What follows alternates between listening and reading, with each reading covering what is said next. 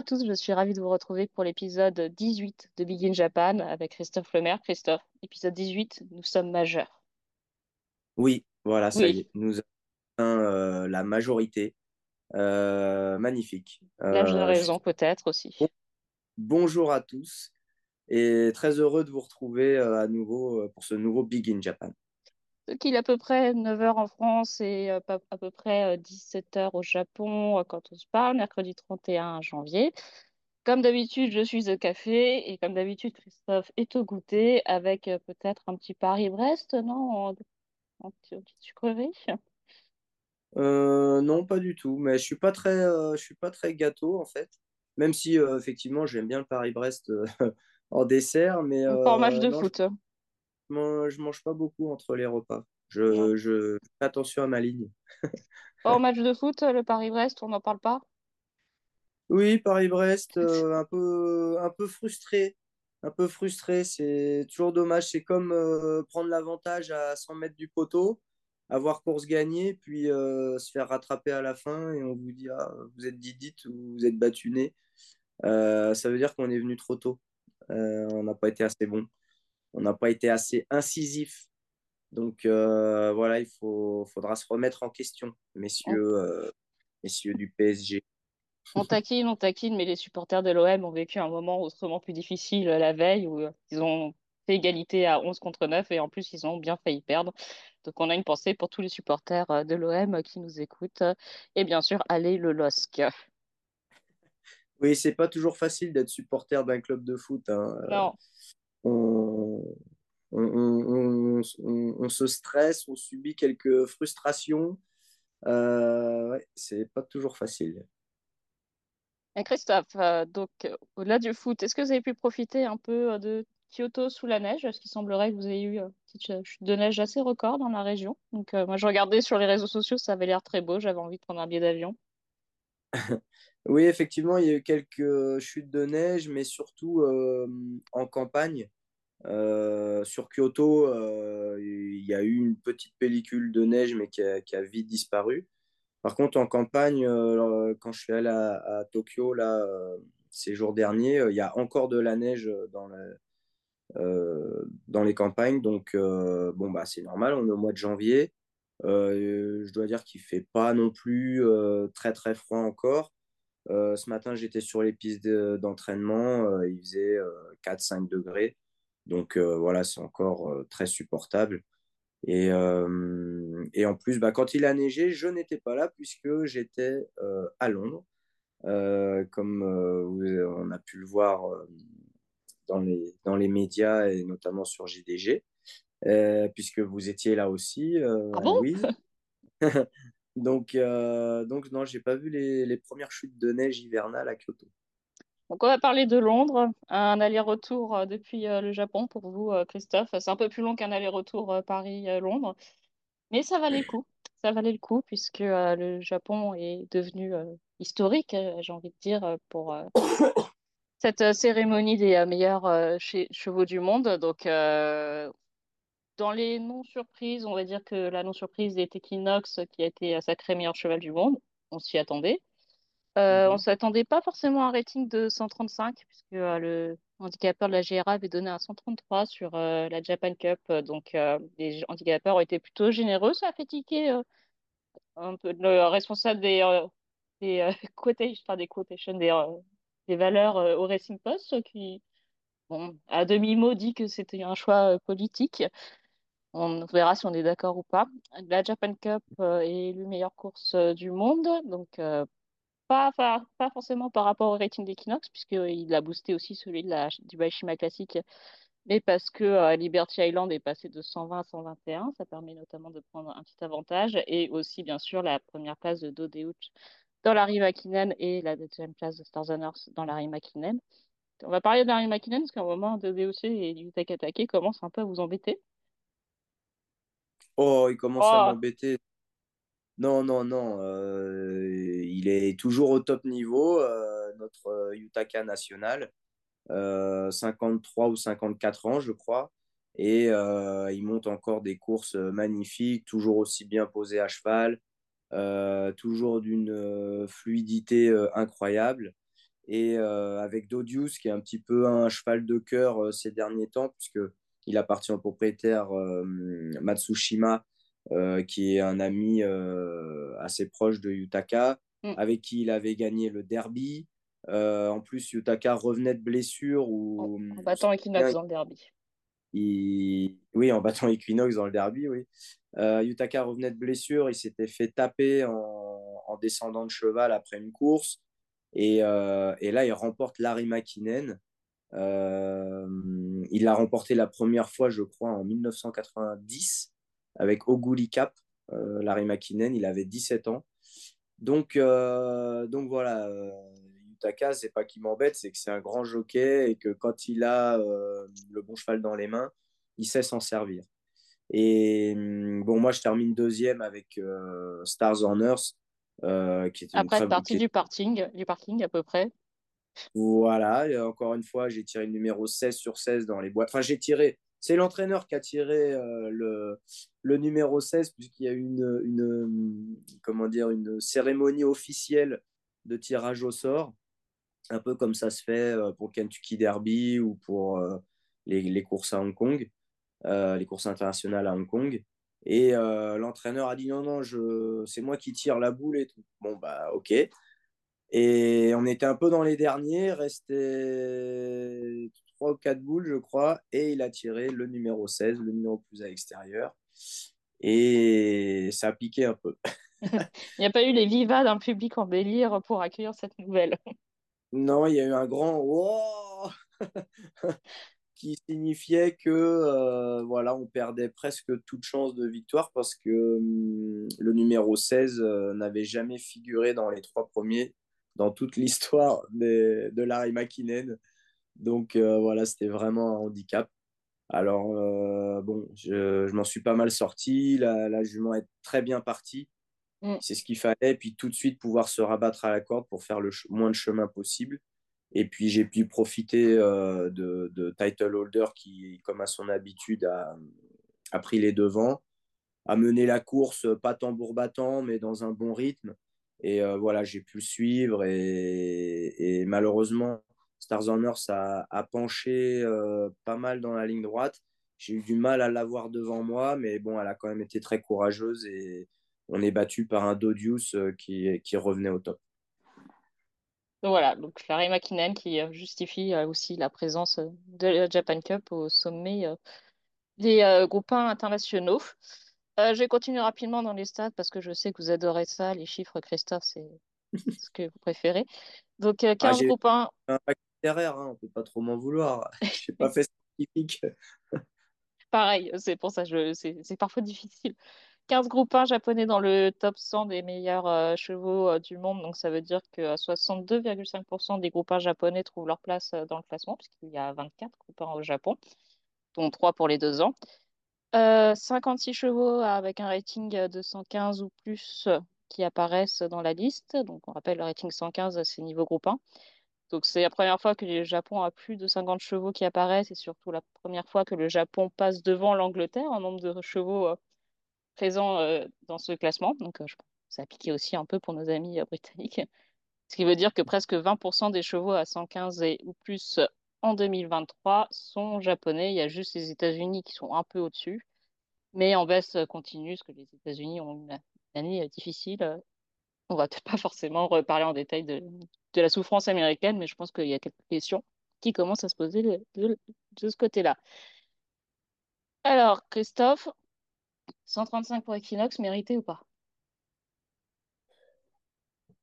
Alors, je vais être un petit peu chauvin, je vais dire que oui, quand même. Oui. Euh, voilà, au vu de ses performances, euh, au vu des chevaux qu'il a battus euh, et comment il les a battus, bon, voilà.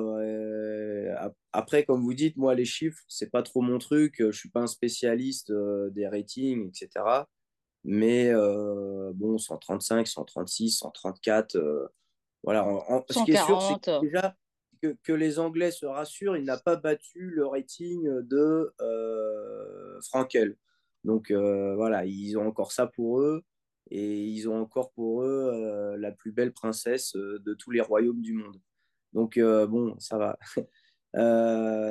mais Equinox, voilà, il a fait un parcours sans faute.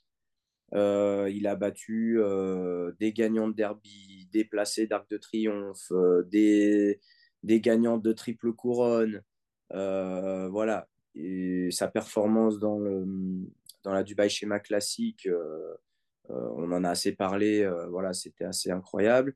Dans le Takarazuka Kinen, il bat la quatrième de, de l'Arc de Triomphe en refaisant champ de course. Mm. dans le Tenno Show, il bat le record de la piste en battant des très bons chevaux. Dans la Japan Cup, euh, il bat là aussi un lot euh, de grande qualité. Oui, euh, correct, il correct. Il les bat pas d'une encolure, hein, il les bat de, de, quatre longueurs en ayant mis un uppercut à tout le monde à l'entrée de la ligne droite. Donc voilà, qu'il soit élu meilleur cheval du monde, bon bah ok, on est d'accord.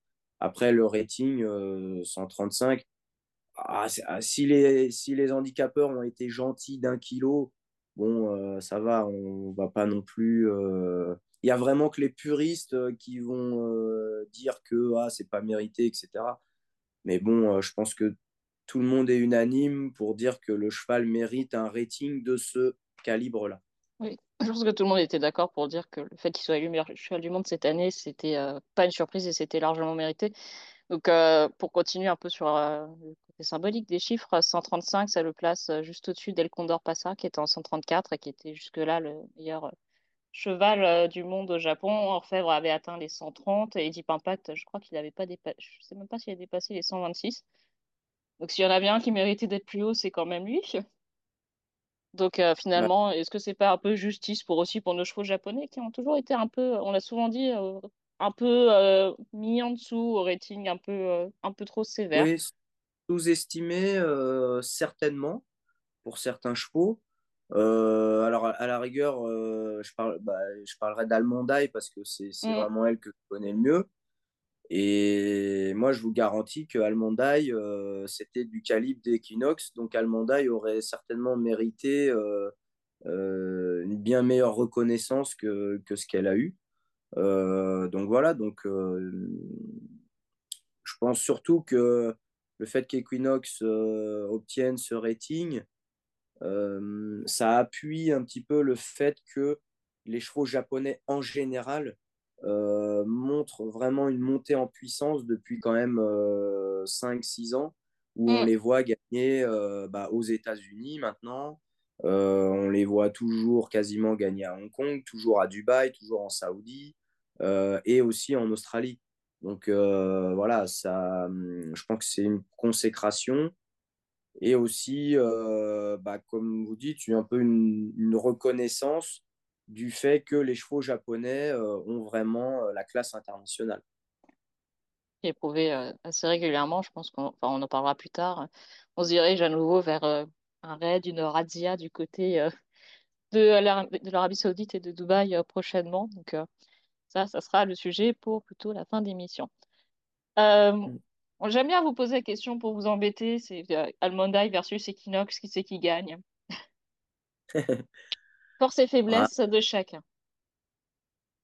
Ah, les faiblesses, euh, il y en a franchement, il n'y en, avait pas beaucoup. Hein. Pas beaucoup, mais on me dit donc Equinox, ah, c'est le meilleur cheval. Euh, de l'histoire japonaise, c'est certainement le meilleur cheval que moi-même j'ai monté, etc. Bien sûr que euh, c'est du top, top niveau. Mais sur Almondaï, moi, j'ai eu des, des, sensations quand même incroyables. Euh, faut pas oublier euh, qu'elle a gagné groupe 1 de 1600 mètres à 2400 mètres, ce que n'a pas fait Equinox. Il n'a pas gagné mm. groupe 1 sur 100 mètres. Euh, elle a gagné la triple couronne, donc elle a gagné des classiques japonais, ce que Equinox euh, n'a pas fait. Euh, mais en même temps, vous partiez du 18 à chaque fois dans les classiques, le Oui, c'est sûr qu'on n'a pas été avantagé, mais il n'y a que le résultat qui compte. Et bon, bah, euh, Almondaï, je me souviens plus trop ses numéros dans les boîtes, mais en attendant, elle a gagné la triple couronne des femelles. Mm. Et euh, sur trois générations, donc, euh, elle a battu tous les meilleurs euh, qu'elle a eu à affronter. Elle aussi a gagné à Dubaï en faisant une rentrée, en battant deux juments de groupe 1. Il y avait Velox et puis une jument anglaise qui a répété derrière. c'est pas Lady Glitters ou quelque chose comme ça? Lord Glitter, c'est Hongre, mais. non, alors, bon, je sais plus. bref, je, je, me souviens que ce cheval-là avait répété derrière. Et je crois que c'est Lord Glitters qui avait gagné les Queen Anne ensuite, en effet. Voilà. donc ça, c'était dans la Dubai Turf. Et euh, elle a gagné deux Japan Cup, euh, deux fois le Tenno Show.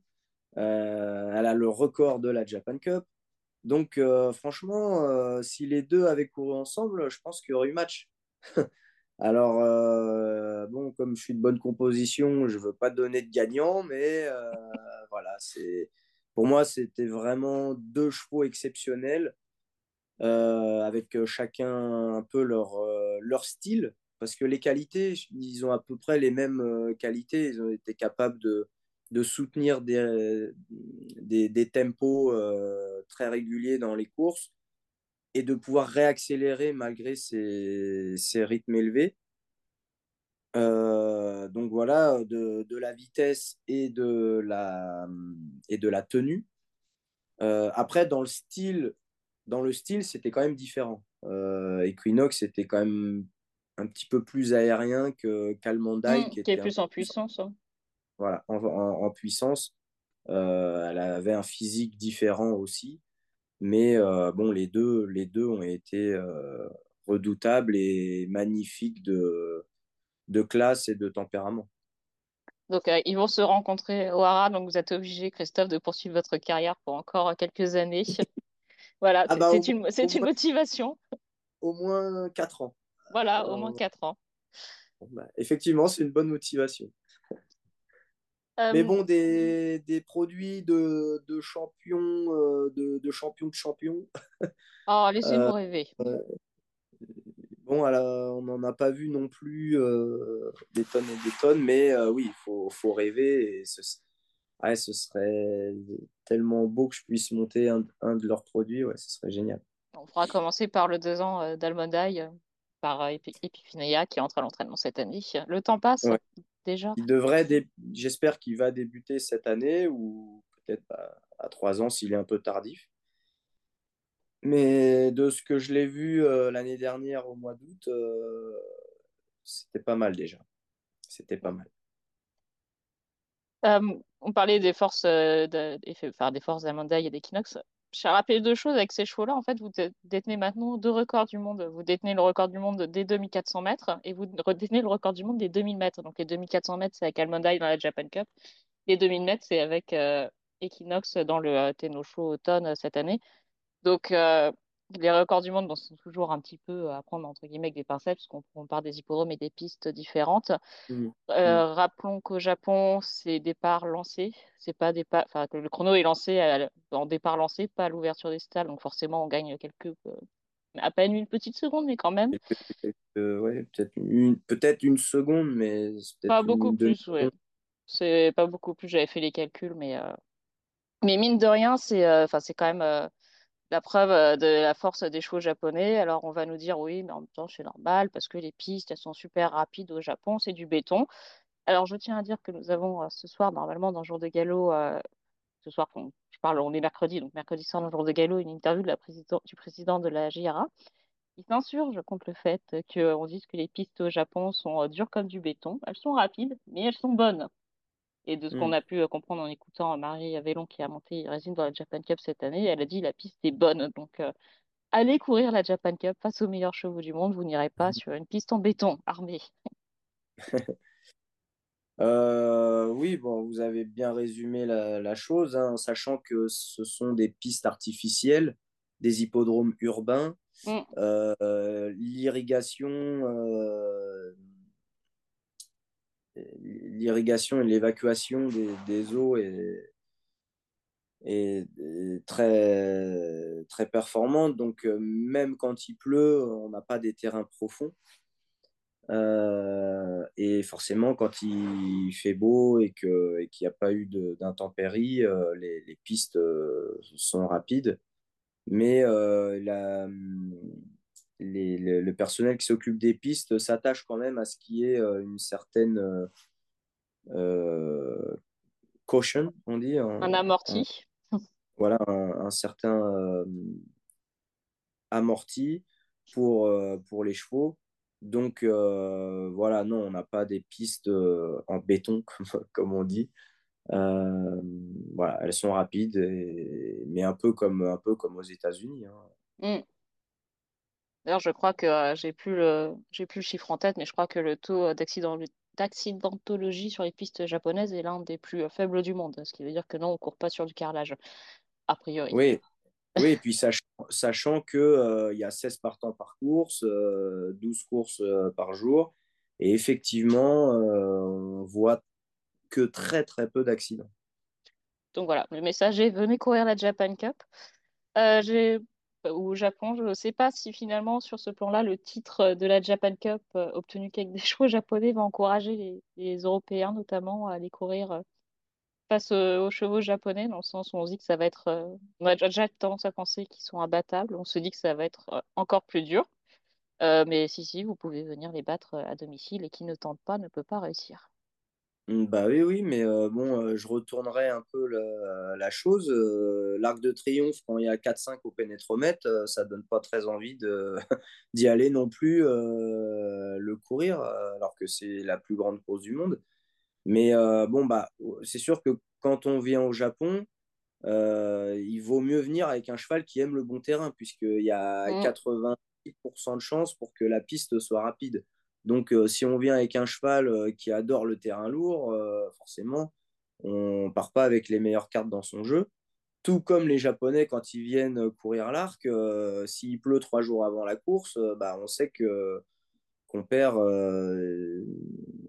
qu'on perd en, qualité et en performance. Donc, bon, bah, ça fait partie du jeu. Après, le défi, il est beau à relever. Il y a eu une interview ces jours derniers sur Luca Cumani dans, dans, votre média. Mm. Euh, il est venu gagner euh, la Japan Cup avec Alcacet, qui était un cheval de bon terrain. Euh, donc voilà, il a battu Earthcry, qui a battu lui-même Deep Impact après dans Larry McKinnon. Donc c'était quand même pas des, des, morts, il battait pas des morts. Et donc voilà, c'est possible. Simplement, il faut relever le challenge et bah, que voilà que, que les planètes s'alignent, que toutes les conditions soient réunies pour que le cheval fasse euh, la meilleure performance possible. Et puis bah, après, ça reste des courses, hein, il faut les courir. Donc venez. Donc venez. Euh, donc venez. Donc euh, c'est la reconnaissance du Japon au niveau international, la reconnaissance méritée, parce qu'on parle de plus en plus du, du Japon épique voilà, je, suis quelqu'un de très jeune, mais je me souviens à mes débuts à jour de galop, j'étais à peu près, il n'y avait pas grand monde qui en parlait. Maintenant, j'ai l'impression de lire des articles tous les jours dans tous les médias euh, hippiques sur, euh, sur le Japon. Euh, donc on va parler, Christophe, on va plonger dans vos souvenirs de l'évolution du Japon. Alors, je ne vais pas dire qu'on va parler du Japon d'il y a 30 ans, ce n'est pas possible, puisque hier encore, vous aviez 20 ans, bien sûr. Eh oui. Eh, oui. Eh oui. L'éternelle jeunesse. L'éternelle jeunesse. Mais voilà, je, de ce que j'ai retrouvé, votre première course au Japon, c'était le 7 décembre 2002. Exact. Sur l'hippodrome de Chukyo. Chukyo. Donc, vous avez bien vu un peu l'évolution euh, des, courses japonaises en allant régulièrement monter là-bas l'hiver, puis euh, vous en vous installant euh, au Japon. Donc, qu'est-ce qui a changé pour expliquer cette montée en puissance du Japon? Parce qu'on évoque souvent les chevaux, je veux dire, par rapport à l'époque où vous, vous montiez, vous êtes arrivé, c'était l'époque où il y a les Deep Impact, les Cry, les Vodka et compagnie qui sont sortis. Est-ce que bah, les chevaux japonais d'aujourd'hui sont meilleurs que ceux-là? Je ne suis pas sûre. Alors, bon, là, vous, vous citez des chevaux, euh, alors surtout, surtout Vodka et, Deep Impact. Donc, ça, c'est dans les années 2004-2005. Euh, euh, non, euh, oui, Deep Impact 2005-2006. Euh, mm. c'était des chevaux quand même exceptionnels. Bah Vodka, c'était une machine de guerre. et Deep Impact, c'était le, le Federer des, des, courses, des courses japonaises. Alors, quand même, moi, j'ai quand même vu une évolution. Donc, vous l'avez dit, la première fois que je suis allé au Japon, c'était en 2002, l'hiver 2002-2003. Et euh, si vous voulez, dans euh, une vision euh, globale, on avait affaire à des chevaux qui, pour beaucoup, étaient issus de Sunday Silence. Mm. pour ceux qui se souviennent avoir vu Sunday Silence, on se souvient que c'était un cheval, un très bon cheval, très qualiteux, mais qui était un peu sneaky, comme on dit, c'est-à-dire qu'il il était un peu coquin euh, dans les lignes droites, euh, pas, pas vraiment franc du collier. On l'avait vu faire euh, pas mal de vagues, notamment quand il avait trois ans. Et du coup, il a, même s'il a transmis sa classe, il a transmis aussi ce, ce, trait de caractère. Et, et, à côté de Sunday Silence, on, avait des étalons donc plutôt japonais et du coup qui donnaient des chevaux quand même très rustiques. Mm. Euh, alors, Sunday Silence donnait, donnait de la classe, donc beaucoup de sa progéniture a gagné des bonnes courses, etc. Mais on a, euh, faut pas oublier que Sunday Silence était un cheval de dirt euh, américain et qui courait à l'américaine, c'est-à-dire des chevaux qui ont de l'abattage, qui peuvent tenir le rythme longtemps, mais sans vraiment pointe de vitesse. donc, bah, Earthcry, euh, c'est l'exemple type. Euh, voilà, c'était un cheval qui, qui, avait une grande action et qui calait, calait longtemps mm. euh, sur un bon tempo, mais qui n'avait pas du tout de pointe de vitesse. Et donc, des chevaux rustiques avec forcément un gabarit assez imposant, une, une grosse tête. et alors, le pire, c'était les chevaux de dirt, qui, soit qui débutaient sur le dirt ou qui passaient sur le dirt. Et là, vraiment, on avait l'impression de, de, monter des chevaux, euh, des, des demi-cents, quoi. C'était mm. comme, euh, comme des AQPS, en fait. Euh, sans, dénigrer, sans, dénigrer, bien sûr, les, les AQPS, hein, qui sont formidables chevaux, des sauteurs, etc. Mais, mais voilà, on avait cette rusticité qui mm. faisait que peut-être internationalement, bah, il n'y avait pas encore... il n'y avait pas encore euh, cette domination qu'on peut voir euh, aujourd'hui. Et alors après, avec Deep Impact, là par contre, lui, il a vraiment changé euh, quand il est devenu étalon et sa progéniture. Là, on a vu vraiment un changement avec des chevaux beaucoup plus fins, beaucoup plus légers, beaucoup plus racés, et du coup avec des vraies pointes de vitesse. Et, maintenant, on voit, euh, moi je monte tous les week-ends euh, des chevaux avec euh, des pointes de vitesse phénoménales. Alors donc, comme l'a dit Lucas Cumani dans, dans son interview que j'ai lu avec grand intérêt, voilà, la base des courses, on le sait, c'est l'élevage. on sait aussi que les propriétaires et les éleveurs japonais euh, grâce à leur puissance financière, ont pu euh, acheter les meilleures poulinières sur euh, tous les rings de vente du monde, mm. que ce soit aux États-Unis, en Europe, en Australie, etc. Et qu'avec cet apport de, de sang différents, et avec des étalons de qualité comme on a pu avoir Deep Impact, voire Earthcry et d'autres, et bien maintenant, on a une qualité de chevaux qui est, qui est globalement euh, bien meilleure que 20 euh, ans en arrière, voire 30 ans en arrière. Et si je devais vous demander de m'expliquer ce qu'est le pur sang japonais par rapport peut-être au pur sang français?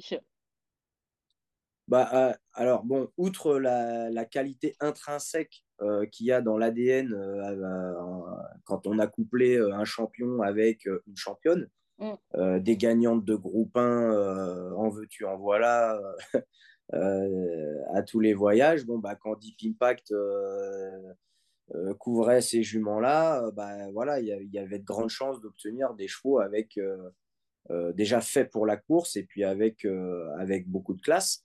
Alors après, c'est la façon dont on entraîne les chevaux, je pense, qui, qui après est différente.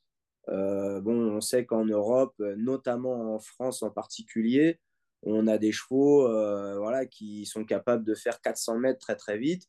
Mais dès qu'on a des courses euh, qui, vont, qui vont régulier d'un bout à l'autre, bah, on, pêche, enfin les chevaux français pêchent de dureté par, par, manque de dureté, voilà, par rapport à des chevaux anglais euh, voilà, les gens qui suivent les courses savent très bien que quand un Anglais euh, arrive à Deauville et qui, et qui part d'un bout à l'autre et qui durcit et que c'est un cheval de classe, les chevaux français derrière, ils sont, ils, sont à la ramasse, comme on dit.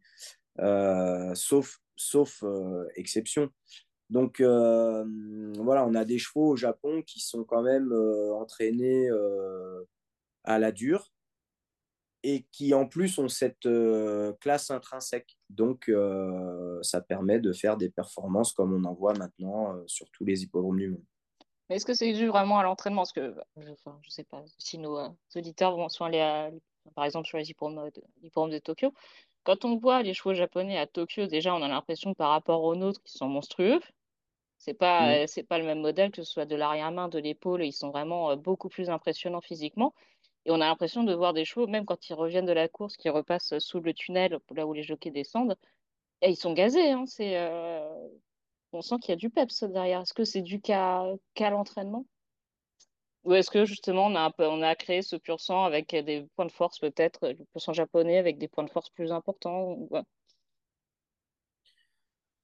Bah, écoutez, euh, il y a certainement euh, au niveau, alors outre le, l'accouplement entre un très bon cheval et une très mm. bonne jument, l'ADN, etc.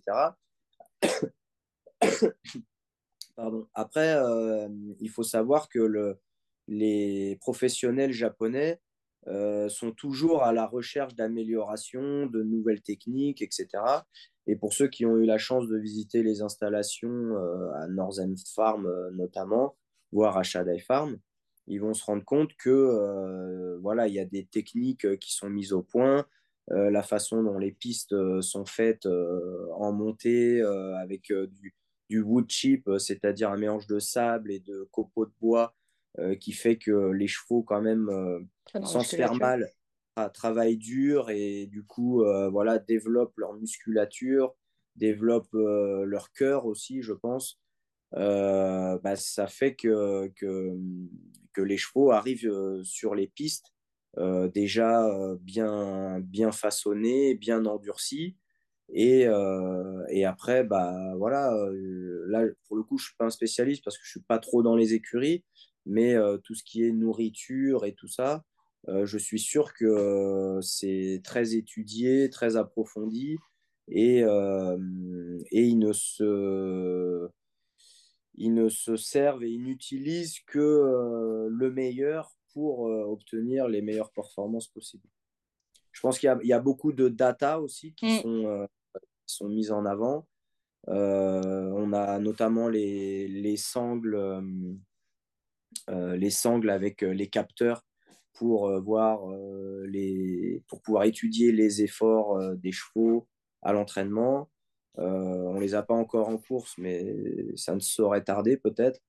donc voilà, le monde des courses japonais est, toujours dans l'idée d'avancer, de progresser. Oui, si vous allez visiter les centres d'entraînement de Rio de, de Mio ou de Rito, j'y arrivé. Il y, a bien sûr les cliniques sur place, mais c'est aussi des cliniques de recherche. Je crois qu'ils avaient notamment, par exemple, suivi, des, ils suivent des très bons chevaux. Ils avaient notamment suivi Tita Black et ils avaient constaté par exemple, qu'avec un cheval comme lui, ce qui détonnait, c'était sa capacité de récupération assez impressionnante. Donc, mmh. il y a beaucoup de questions qui se posent là-dessus. Enfin, ils réfléchissent beaucoup sur vraiment des, des données scientifiques. scientifiques. Ouais. Et pour, pour illustrer un petit peu ce que, ce que je disais euh, en, début de propos, euh, je me souviens quand euh, les premières années où je venais au Japon, je montais à l'entraînement tous les matins du lundi au vendredi. Je montais quatre lots dans l'écurie de Monsieur Setoguchi, qui était un entraîneur qui était déjà assez âgé. Et la méthode d'entraînement de Monsieur Setoguchi, qui a gagné notamment le derby avec, Mirko Demuro, euh, c'était euh, Screen Hero, je crois. Euh, non, c'est un autre cheval. bref, peu importe. les chevaux de 1200 mètres ou de 2400 mètres, ils faisaient tous les matins deux tours de piste. la piste doit faire 2000 mètres, je pense, à, Rito. Et le cheval de 12, le cheval de 2004 faisait 2000, deux tours de piste au canter tous les jours. Un petit échauffement Voilà maintenant, maintenant, on voit, on voit plus ça. Euh, maintenant, on voit plus des chevaux qui travaillent justement sur les, les pointes de vitesse, un petit peu comme, comme on fait en France, c'est-à-dire des galops sur 5 ou 6 furlongs, donc 1000 ou 1200 mètres. Mm. Et on fait, voilà, on fait 400 mètres, 500 mètres sur un petit tempo. Et après, on accélère en progression et on finit les derniers 200 mètres assez vite. voilà. Mais à côté de ça, on a quand même des chevaux qui sont déjà endurcis. parce qu'ils vont en centre de pré-entraînement, etc. Ils travaillent sur des pistes qui montent, voilà, qui sont assez dures. Donc là, on travaille vraiment, je pense, euh, le cardio, euh, le cardio, la musculature. Et vraiment, quand les chevaux sont prêts à courir, on travaille plus sur la vitesse. Et ça, je pense que euh, ça ne se faisait pas il y a une vingtaine d'années. Ce que disait le Kakumani dans son interview, pour lui, le principal changement, c'est les hommes, finalement, plus que les chevaux, c'est la formation des hommes. Enfin, c'est ça qui a beaucoup fait évoluer le Japon épique. Oui, oui, euh, bah, à force de, de voyager, de, de, de s'intéresser, euh, comme je disais, aux nouvelles techniques, aux techniques d'entraînement. Euh, voilà, les Japonais ont su prendre le meilleur dans chaque pays. Voilà, déjà dans les infrastructures, ça se voit. On a toujours un mélange entre les États-Unis et l'Europe, voire un petit peu l'Australie, mais surtout les États-Unis et l'Europe. Donc voilà, on a des pistes plates, euh, plutôt euh, ovales comme aux États-Unis, euh, mais on a des grandes lignes droites, des grands tournants, des, lots très, des lots fournis.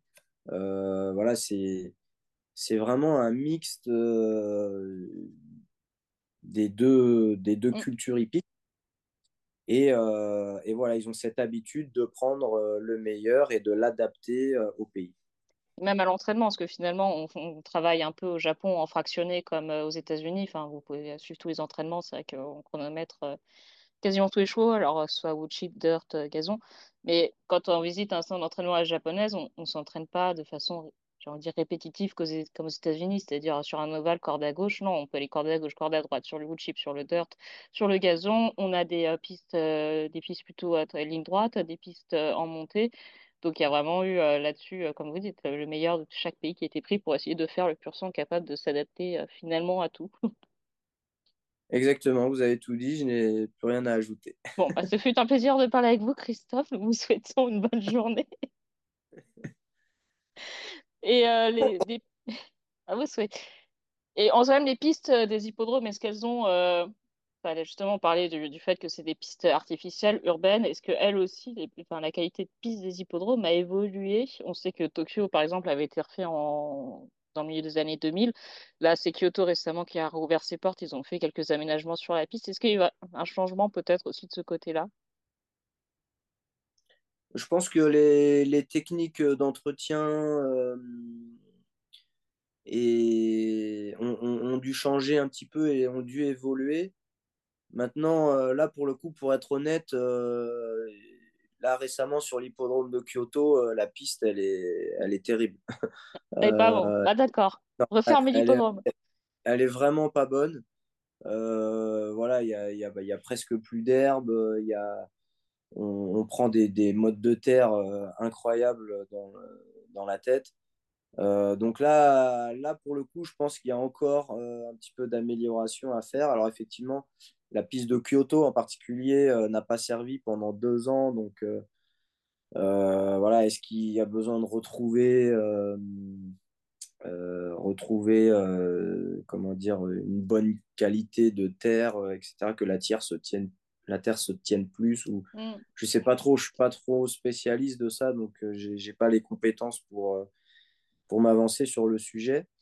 Euh, mais, mais par contre, en, général, que ce soit à Tokyo ou à Nakayama, on a quand même des pistes de, de belle qualité, voire à Hanshin aussi. voilà, après, ça dépend les saisons aussi. Oui, elles peuvent être un peu fatiguées après voilà, au printemps, euh, il y a quand même beaucoup d'herbe, l'herbe pousse très vite, etc. On a une herbe un peu grasse, donc euh, encore une fois, on a, on a un bon, euh, une, une bonne, bonne Un bon petit. Un bon, bon petit coussin. et forcément, l'hiver, bah, il y a un petit peu moins d'herbe, les pistes sont un peu plus dures vu qu'il fait froid, donc voilà, c'est ça, ça varie. Ah bah, on va espérer qu'ils fixent alors un peu euh, Kyoto, parce que ça va fermer bien Kyoto pour euh, avant le printemps. Ils auront un petit, euh, temps d'adaptation on enchaîne tout là maintenant? Non, non, il y a encore trois semaines, je crois, là, au mois de février, et après, ça recommencera à Hanshin, l'hippodrome d'Hanshin pour les classiques printaniers, Hmm. et, et on retournera à Kyoto à la fin du printemps. Voilà, ils ont le temps de faire pousser le gazon euh, sur, euh, Ah sur oui, cette oui, période. ça va repousser, mais là, il y a des courses à Kyoto euh, depuis, euh, bah, depuis début janvier, là. Et c'est sûr qu'avec les intempéries et le, climat, bah, la, piste se, ne se régénère pas très vite, et pas très bien. Donc euh, en fin de meeting, euh, c'est, un peu pénible. Parce que le climat n'a pas forcément été euh, des plus faciles, même si vous dites qu'il fait pas très froid au, au Japon. On a vu une photo récemment de vous sur les réseaux sociaux où vous êtes en compagnie de René Pitchfleck pour sa première victoire. Vous tenez le petit panneau pour le féliciter et bon, en vrai, vous avez l'air vraiment congelé, quoi. C'est... Ah oui, oui, bah, il y avait beaucoup de vent euh, ce jour-là et, et même euh, de la grêle euh, qui est tombée et tout. Donc, Ah, euh, ça fait et en plus, j'ai- et en plus, j'étais malade. Donc euh, voilà, La c'était, totale. c'était la totale. Mais bon, quand même, ça m'a fait plaisir que René euh, gagne sa première course. Euh, donc, euh, je tenais à, je tenais, je tenais à être à ses côtés pour, euh, pour célébrer ça. Vous parlez allemand couramment, Christophe. Oui, couramment. Couramment. Ich On bin ein vous, Französisch. on vous voit, on vous a vu à Londres faire des interviews en français, en anglais. Euh, Je crois que s'il y a espagnol, vous le faites aussi, japonais. Euh, Christophe, euh, multilingue, Ah, c'est ça, ça, la, la, la mondialisation. c'est la mondialisation. Euh, côté trophée, bon, vous avez récupéré euh, le petit trophée euh, de, euh, de champion jockey de l'année dernière. Donc, et vous nous donnez des cadeaux aussi, parce qu'on vous a vu récemment, hier, je crois. Vous avez remis Oui, un petit chèque à la Old Friends Japan, puisque le Japon euh, maintenant sont euh, Old Friends. Vous- je crois qu'on peut y aller. Il y a des chevaux comme, par exemple, Delta Blues, le gagnant de la Melbourne Cup pour le Japon, qui est, qui est là-bas. Donc euh, ça, c'est un sujet qui vous tient à cœur et ce chèque a été remis, c'est euh, avec euh, votre marque de vêtements, c'est by le maître, oui, sur la collection Almondaï qui est finie. On est triste, mais on attend la prochaine collection. ouais, bah, il y aura peut-être une collection Equinox. Ah, quand la prochaine, mais quelle est la Donc, prochaine? euh, donc effectivement, oui, euh, à travers euh, la marque donc j'ai créé Ciel by Silumeru et on a remis un chèque donc à Old Friend Japan qui est donc une, une association, euh, un, un club qui, qui récupère les chevaux réformés euh, des courses. Et donc, euh, sur la collection Almandaï, on a donné un pourcentage des ventes euh, à, cette, euh, à cette association. Mm. Et bien évidemment, bah, je trouve ça normal qu'en tant que jockey, voilà, qui, bah, qui, qui, qui profite de la qualité des, des chevaux de course et qui, qui vit des chevaux de course, je trouve ça normal de pouvoir leur rendre un petit peu de, de, de ce qu'ils m'ont apporté, euh, c'est-à-dire euh, du bonheur dans leur, euh, dans leur seconde vie Mm. de chevaux retraités. Et, et voilà, et surtout aider les gens qui s'occupent des chevaux réformés. Euh, voilà, euh, on est content de les avoir montés, donc euh, il est normal de pouvoir leur rendre un petit peu ce qu'ils nous ont donné. Et vous avez, au-delà de ça, vous travaillez pas mal avec ces associations. Je- ce que vous expliquez, vous étiez en contact avec Godolphin sur notamment le sujet. Oui, voilà, bah avec Diana Cooper, on a une longue conversation. Diana Cooper, je le rappelle, qui travaille pour Godolphin depuis de nombreuses années maintenant, qui a été manager pour, pour, pour Godolphin. Et, et qui est très impliqué justement dans le, le bien-être des Mm. chevaux de course retraités. On sait que, Et donc, euh, qu'elle était très active, enfin, qu'elle a aussi beaucoup, tra- elle travaille toujours pour au-delà des pistes en France. Enfin, il y a, tout ça était, euh, elle était dans le plan de construction de l'association. Oui, oui, voilà, bah, quand, euh, quand vous avez des gens euh, passionnés et compétents, euh, bah, c'est bien de les avoir à ses côtés pour pouvoir monter des structures et euh, les développer et les pérenniser. Mm. Donc, euh, voilà, récemment, euh, j'ai eu une discussion euh, avec, avec Diana Cooper. Je me suis rendu au GRA Badji Cohen, qui est le, le le grand centre équestre au milieu de Tokyo qui, a, qui, avait été réalisé pour les Jeux olympiques de Mm. Tokyo il, y a, quelques années. Et euh, j'ai eu l'occasion de rencontrer notamment Boyd Martin, euh, qui est un très grand cavalier euh, de concours complet, euh, de dressage, etc., qui, qui, qui, fait partie des meilleurs cavaliers du monde. Et, et, lui aussi, du coup, est impliqué dans, dans cette, dans cette optique de donner une seconde vie aux chevaux de course. Et donc, notamment, il était de passage au Japon pour donner des leçons d'équitation à des cavaliers euh, japonais particuliers qui ont Mm. acheté des chevaux de course pour pouvoir faire du jumping ou du dressage. Et, et lui-même, je crois, euh, Boyd Martin euh, monte des, cheveux, des, anciens chevaux de course euh, en compétition. Donc euh, voilà, on a pu échanger euh, sur euh, les qualités des, des, des pur sang, bon, leur adaptabilité aussi, leur qualité physique, mentale. Voilà, je pense que les, les chevaux de course peuvent faire de, de, très bons chevaux de compétition à haut niveau ou euh, juste pour, euh, pour le plaisir. Mm. Et euh, bon, en tous les cas, ce qui est bien, c'est que les chevaux voilà, retrouvent, une, retrouvent un second souffle, quittent un peu le, le, stress de la compétition et peuvent, peuvent passer des jours heureux après la vie de course. Ouais, c'est un grand défi, enfin un grand défi, je sais pas si c'est le bon mot, mais la GRA a bien conscience que euh, pour attirer euh, un nouveau public, notamment les jeunes, il y a quand même cette sensibilité euh, animale qui se développe et euh, je trouve ça très bien d'ailleurs.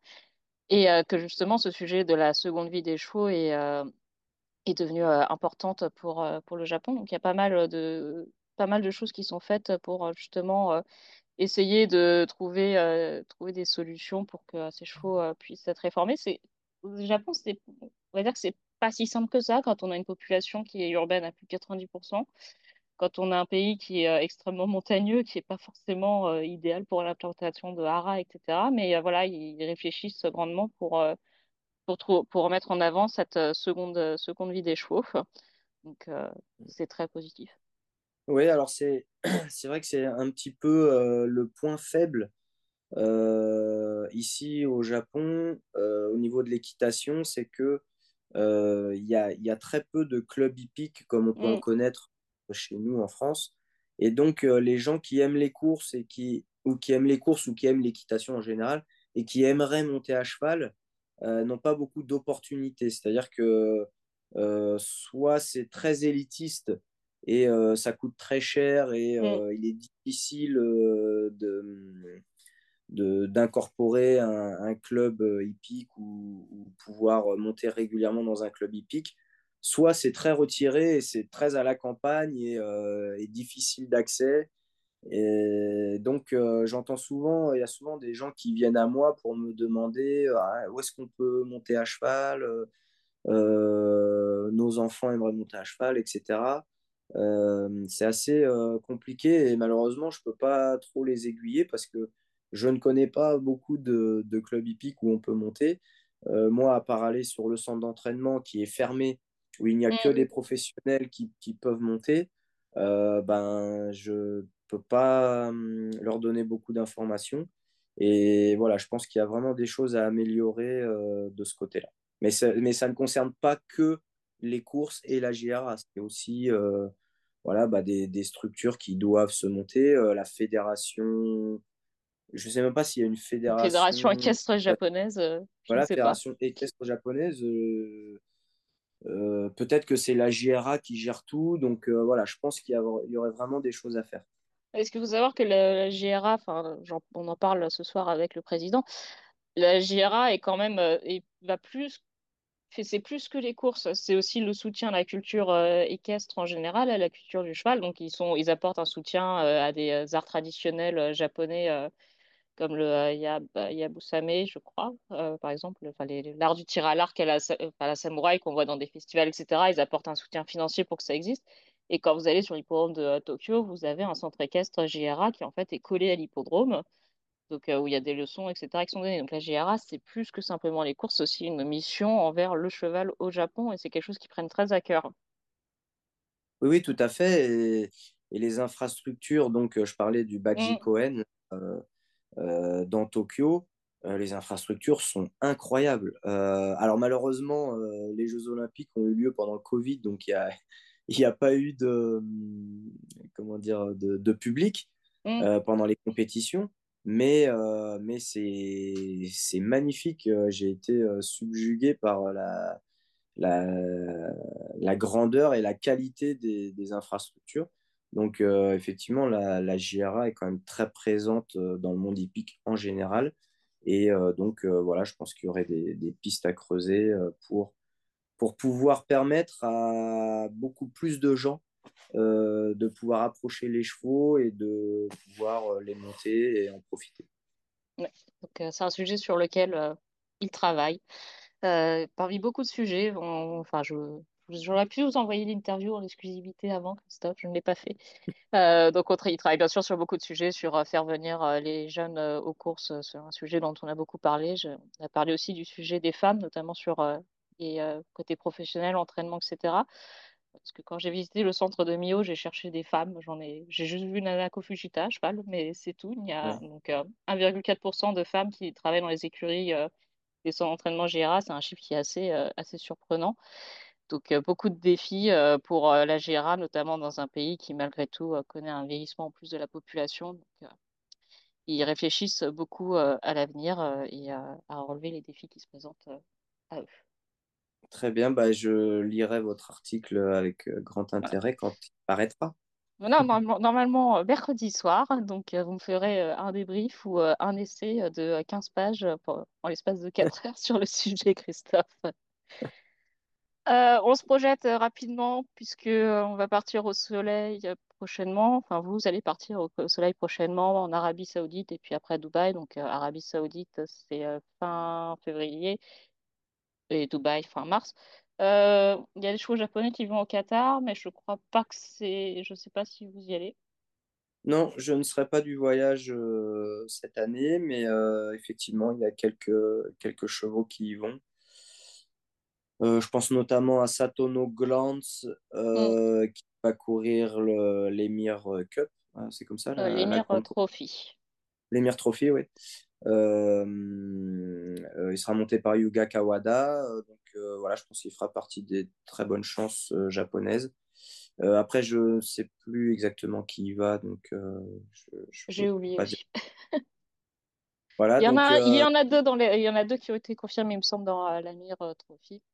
Donc, ce qui est très bien pour le Qatar, puisqu'ils n'avaient pas encore eu de chevaux japonais dans leur grande course de pur sang euh, anglais.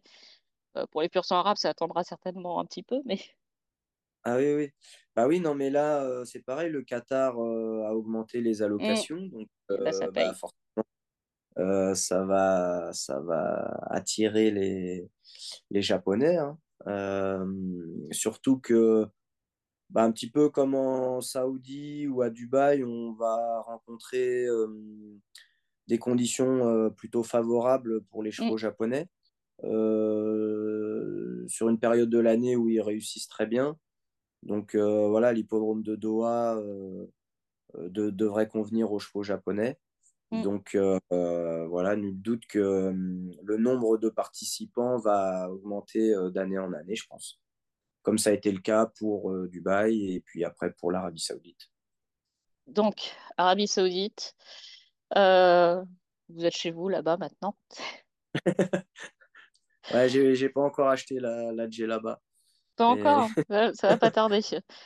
Euh, très bonne chance dans la Saudi Cup avec euh, Damas Togake, donc euh, pas revu depuis sa deuxième place dans la Breeders' Cup euh, classique. Euh, au dernier pointage que j'avais fait, je crois que c'était 11 chevaux japonais qui étaient confirmés pour l'Arabie Saoudite. Je pense que ça a encore dû augmenter euh, depuis. Euh, donc Dharma Sotogake, très bonne chance pour remporter la course la plus richement dotée du monde, a ah oui, oui, je suis, et ouais, je suis, je suis très content de le retrouver. Euh, j'ai eu l'occasion de le monter ce matin et il, est plein de peau et il saute partout, un vrai cabri. Euh, physiquement, il est très beau. Euh, je trouve mieux même que avant son voyage pour, Mm, pour la Breeders' Cup classique. Donc d'ici trois semaines, je pense que le cheval va arriver au top de sa forme. Bon, il court peu, mais on s'est rendu compte que voilà, même s'il y avait euh, un certain laps de temps entre ses courses, ça ne l'empêchait pas de performer. Euh, et bon, en souhaitant qu'il n'ait n'ait moins de problèmes de, de pied qu'il n'a eu euh, l'année dernière, euh, il devrait enchaîner euh, voilà, les, les grosses courses que sont euh, la, la, la, Saudi Cup, puis la Dubai World Cup, mm. et peut-être après euh, d'autres euh, voyages aux États-Unis notamment. Mais euh, bon, déjà, s'il court ces deux courses-là et, et qu'il court au top de sa forme, je pense que je pense qu'on Ouais. va s'amuser. Je pense que s'il gagne les deux, il peut y repartir avec un bon chèque, un bon compte en banque et plein de gens heureux autour de lui. Ah oui, ça, ça c'est sûr. Ce serait génial pour son propriétaire, euh, voilà, qui est, qui, a, qui a un homme de, de, challenge. Il a, il a un très bon cheval. Il sait qu'il a un très bon cheval et il veut vraiment se faire plaisir. Donc, euh, bah, on l'a vu euh, participer au Kentucky Derby, euh, puis à la Breeders' Cup Classique. Voilà, avant le coup, euh, c'est des challenges difficiles, mais bien lui en a pris, puisque la sixième place dans le Kentucky Derby et la deuxième place dans la Breeders' Cup était vraiment, était vraiment probante et, et, et voilà, ont vraiment fait plaisir à tout son entourage. Donc voilà, on espère que ça va continuer. Alors euh, la Saudi Cup, ça va être un, un lot euh, très relevé. Très Euh, bah, japonais, très américain aussi, mix. voilà, le, le gagnant de la Breeders' Cup classique sera là normalement, Oui, White acheté, acheté à moitié par le prince Faisal, Corée. Voilà, donc ça va être un sérieux concurrent. Et puis, euh, bah, il y en aura d'autres. Euh, le cheval notamment de Florent Giroux, je crois, euh, va venir, qui lui aussi appartient à des Saoudiens, bah, qui avait couru aussi la Breeders' Cup classique. Euh, je crois qu'il a gagné pour sa rentrée, si je ne dis pas de bêtises. Euh, comment s'appelle-t-il Le euh, nom nous échappe. Je suis pas spécialiste du dirt américain, il a un nom, soit c'est Desert quelque chose, soit c'est quelque chose. Bon, bref. voilà. ah, vraiment, pas, j'ai pas de mémoire pour les noms, franchement. Honte à moi. Euh, mais voilà, je sais que le niveau va être relevé. Il y aura Ushbate Soro pour les Mm. Japonais, qui vient de gagner aussi un groupe 1, le, à- le OI euh, Daishoten En fin euh, décembre. Euh, il y aura Lemon Pop, euh, Lemon Pop euh, qui est le cheval de l'année sur le dirt au Japon. Donc, euh, Mm. il a, il a même battu Ushbate Soro euh, au niveau des votes. Euh, donc lui, c'est le gagnant des February Stakes euh, et des Champions Cup, euh, de la Champions Mm. Cup, les deux groupes 1 euh, JRA sur le dirt. Euh, donc voilà, déjà avec euh, ces quatre concurrents là que je viens de citer, euh, il y aura fort à faire. Vous avez aussi euh, sur euh, le, euh, enfin, 1351, euh, Hmm. 1350 euh, Sprint Cup, vous avez un cheval qui s'appelle Ogu- Oguri. Alors, c'est pas Oguri, Cap. Euh, je vais faire une petite digression parce qu'on parlait d'Oguri Cap euh, en début, euh, début d'émission. Je vous invite à aller sur euh, trouver sur YouTube le Larry McKinnon d'Oguri Cap et surtout le retour devant euh, les tribunes euh, avec euh, 150 000 personnes en délire à Nakayama. C'est euh, un truc assez exceptionnel. Donc, euh, si Ouais. vous pouvez, allez un voir. Taka de, Yutaka Take de 17 ans Et déjà et, idole. et qui déjà, euh, déjà euh, était idole. Et euh, ah oui, c'est incroyable ce retour. euh, ce retour euh, d'Harry McKinnon devant les tribunes euh, Archicombe, ah, Mm. ça c'était assez vibrant. Donc voilà, donc ils appellent euh, Oguli, pas Oguli Cap, euh, mon petit cheval là pour le sprint euh, sur le gazon. Il sera parfaitement sur sa distance parce que 1200 mètres, il est toujours un, tout petit peu pris de vitesse, il vient bien finir. Et du coup, 1300 mètres, je pense que ça, va être parfait. Il a couru la semaine dernière, il est deuxième d'un groupe 2 sur 1200 mètres. Il est venu bien finir. Et bon, physiquement, je l'ai regardé derrière les boîtes. C'est pas moi qui l'ai monté du coup. mais je l'ai regardé derrière les boîtes. il était encore perfectible. Il avait encore un peu le poil d'hiver et tout. Je pense que la, la douceur et les quelques rayons de soleil de, de Riyad euh, vont euh, lui faire le plus grand bien et il va être très bien pour cette course. Ça, c'est pour l'Arabie Saoudite. Après, Dubaï, donc on a parlé euh, éventuellement d'Hermas Sotogake s'il peut faire enchaîner les deux. Et ou egg dans la Dubaï Turf.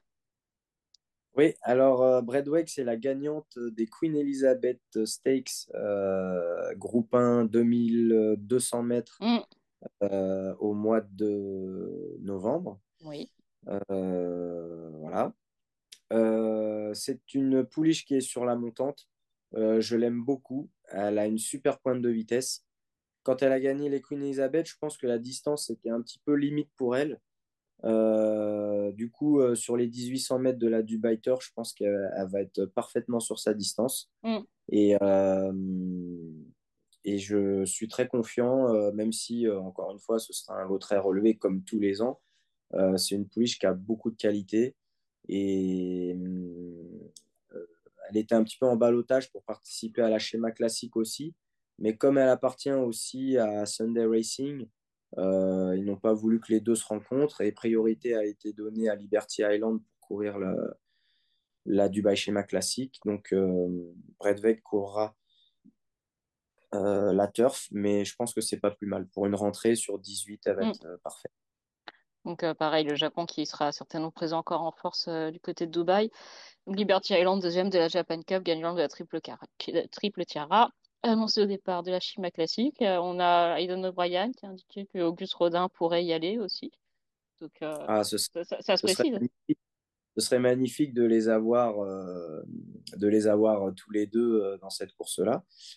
moi, normalement, je vais monter Stars on Earth. Mmh. donc, c'est pas mal aussi. C'est pas parfait, mal. Parfait sur la distance. bon, peut-être un, un petit ton en dessous de Liberty Island, mais elle a quand même euh, bien accroché les wagons dans la Japan Cup, hein, parce qu'elle terminait troisième euh, d'Equinox et de Liberty Island à, euh, une demi-longueur, trois quarts de longueur. Donc, En n'ayant pas eu l'année la plus facile, on voit qu'elle a, certainement progressé ensuite après la Japan Cup. Oui, oui, voilà. Maintenant, c'est une jument qui est, qui est dure et la distance sera pas du tout un problème.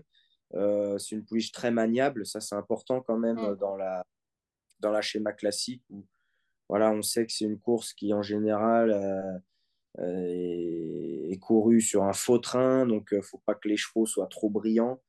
donc ouais, je pense que c'est une course qui va lui convenir à, à Stars On On va être compétitif. Vous serez compétitif et le Japon sera compétitif. oui, tout à fait. Et euh, bah, très bien. Merci beaucoup, Christophe. Euh, je, je, donne un petit conseil euh, de lecture avant de partir. Si vous aimez le Japon, si vous aimez la société japonaise et si vous souhaitez en savoir plus sur les défis de la société japonaise, qu'ils soient politiques, démographiques, démocratiques, liberté des médias, euh, sociétaux, etc., je vous conseille un livre qui s'appelle euh, Japon, la face cachée de la perfection. Alors, le titre est pas, ouf, mais le livre est excellent. C'est écrit par euh, Karine Nishimura Poupé, qui est journaliste française installée au Japon et qui donc suit beaucoup tout ce qui est la politique, etc., et qui nous décrypte un peu justement les, failles, entre guillemets, du système japonais, donc système qu'on a un peu tendance à idéaliser peut-être depuis la France. C'est très intéressant. C'est dans l'actualité, puisque bien sûr, Christophe, vous pouvez nous parler de ce qui se passe actuellement au Japon. Le gouvernement est un peu dans la tourmente parce que les comptes euh, ne sont pas bons. Donc euh, oui, les comptes ne sont pas bons. Il y a eu, euh, il y a des petits, le, voilà, le Premier ministre pourrait avoir des problèmes du côté du Japon. Euh, pour euh, des questions de détournement de fonds par son euh, parti politique et qui est au pouvoir depuis très longtemps. Ouh là là, ça c'est pas bien. Ça c'est pas pas bien. bien. Donc voilà, je vous conseille Mais ce, ce livre. oui, bah écoutez, le, tout le Japon est dans le titre, puisque c'est le Japon, c'est vraiment un pays de paradoxes. Donc, Mm. comme comme c'est si bien dit, la, la, la face cachée de la perfection. Euh, c'est-à-dire que bah, voilà, on a le Japon, c'est un pays magnifique, une culture magnifique. euh, Il y a, y a vraiment beaucoup, beaucoup de positifs euh, dans ce pays. Mais il y a, y a quand même, comme vous avez dit, des failles et, beaucoup de, paradoxes. Et c'est intéressant à étudier.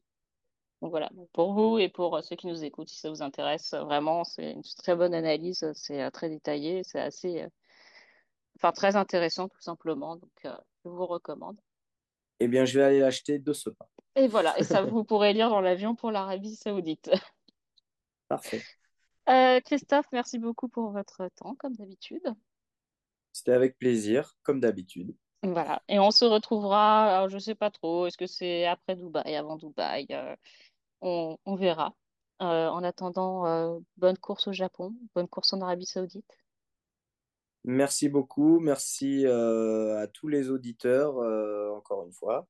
Et bah voilà, j'espère que ça vous a plu et je vous donne rendez-vous pour le prochain Big in Japan d'ici un ou deux mois. Voilà, d'ici un, deux mois. Merci beaucoup, Christophe, bonne journée à vous et merci à tous de nous écouter. Au revoir. Merci, au revoir.